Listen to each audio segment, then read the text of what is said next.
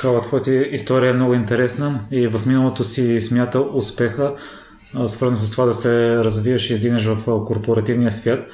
Ще ми е интересно да разбера кои качества са ти помогнали да се издигнеш бързо до тим лидерска позиция, при положение, че нямаш завършено висше образование и това, което си учил е било свързано с економиката, а не с IT сферата, където да. след това започваш работа. Да. Така, първо, малко предистория. Учих две години в университета в Варна, економически университет в Варна. Специалността беше економика на търговията, но това за мен не представляваше интерес. На този етап това, което мен най-много ме интересуваше, бяха тренировките. Реших поради тази причина да отида в София, да се преместя в София, защото прецених, че това висше образование няма да ми донесе това, което а, аз да ми донесе, няма да ми допринесе по какъвто и начин, за да мога да се развия в това, в което аз исках да се развия. Аз тогава наистина, so, когато бях все още във Варна, исках да се занимавам с YouTube и да се развивам в сферата на фитнеса. Въобще с някакъв идея как ще го направя. И заради това напуснах университета и заминах за София. Също имаше и много сериозен много сериозна финансова причина, защото по това време нашите ме издържаха. Те ми пращаха някаква сума от сорта на 300 лева на месец, което общо взето ми стигаше за да си платя храната и примерно карта за фитнес. И ми плащаха и найема, смисъл не си го плащаха с найема, само нали, те го плащаха и сметките така нататък. Нали, общо, общо месечния бюджет е бил малко повече от 300 лева, но парите, с които аз се бяха нали, на месец 300 лева. Тия пари, които те ми изпращаха, бяха пари, които са от продадени имоти на дядо ми. Дядо ми имаше къща, вила, така да го кажем, и имаше и някаква земя на времето е купил, продадоха ги тия неща и общо имаше около 20 хиляди лева, които а, аз също държа да подчертая, учих с брат ми, в смисъл първата година, първия семестър всъщност бях с брат ми, абе по-бързо свършиха парите, заради това, че първия семестър на първи колес бяхме и с брат той се отказа в последствие и той. И отидох в София. Нали, това беше също и доста, една доста голяма причина. Майка ми не ми звъна и ми каза, имаме 100 лева, още да ти дадем и оттам нататък се опраща. И аз тогава трябваше да взема решението дали да схвана някаква работа, която ще бъде просто за да имам някакви пари, за да мога да избутам образованието. И реално като претеглих ситуацията, тая работа ще да бъде един вид с каузата да се завърши образованието, което аз прецених, че няма да ме няма да ми помогне за това да се развия там, където аз първоначално исках да се развия, докато учих. Тоест исках още от тогава да занимавам с YouTube, фитнес и така нататък. Отидох в София, защото исках да изкарам пари, да мога да купя камера, компютър, аз тогава нямах компютър. Спомням си, че за една седмица кандидатствах на, не знам, смисъл 7-8 места нещо такова аз дори не очаквах те да ми звънат. Обаче явно това, че съм завършил езикова гимназия и знам английски много добре и немски много добре на сертификат за немски DSD, цено, а реално погледнато ми звънаха от всяко едно място. Аз направо бях чуден и ме викнаха на интервюта. Отидох в София на интервюта. Тук не знам дали има смисъл да разказвам как съм се преместил в София, защото аз съм имал един елемент, един момент, в който почти в смисъл, щях да бъда на улицата. В смисъл бях останал в а, общежитието на моя най-добър приятел от гимназията, нелегално, докато си изкарам интервюта и след това, когато вече ме приеха на едно от местата, където ми предложиха работа, това е тая компания, в която се развих първоначално, си трябва и се казва. Първите няколко, са първия месец, докато се намеря квартира, живях това моят приятел. Там имаше един момент, в който щяха да ме, а, в смисъл ме усетиха от общежитието. Беше общежитие на техническия университет, много, в смисъл, беше такова много общежитие. Там се усетиха по един момент, щяха на човека, в който бях оставил да направят проблем, те банват, свалят ти право да имаш общежитие, нещо такова беше. И тогава си, докато намеря първата заплата, реално бях, докато дойде първата заплата, а, бях, а, нали, как кажа, а, скитник в общежитието.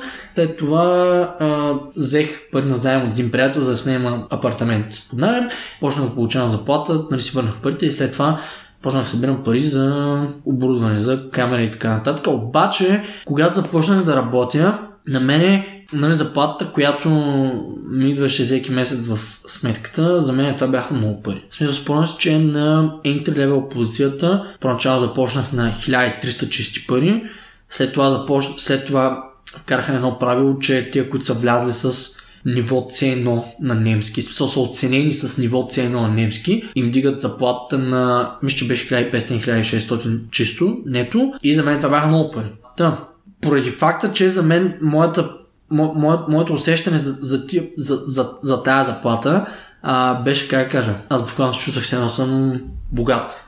буквално така се чувствах. И тогава си казах, абе, що пък да не се пробвам да се развива в корпоративната среда. В смисъл, създаваш чуждо за security, изграждаш някакви софт скилове, в смисъл нали, как да работиш с хора и така нататък, научаваш някакви други също нови неща и си казах, Брейте, тук менеджерите взимат 3-3 нещо 4000 чисто, що пък да не стане, да не стане след 5, 6, 7, 8 години клайн менеджер, мисля, че е doable, примерно към 27-8 годишна възраст, да съм клайн менеджер с 3, 5, 4 чисто заплата, ще имам един приличен стандарт, че мога да направя семейство, съм, нали?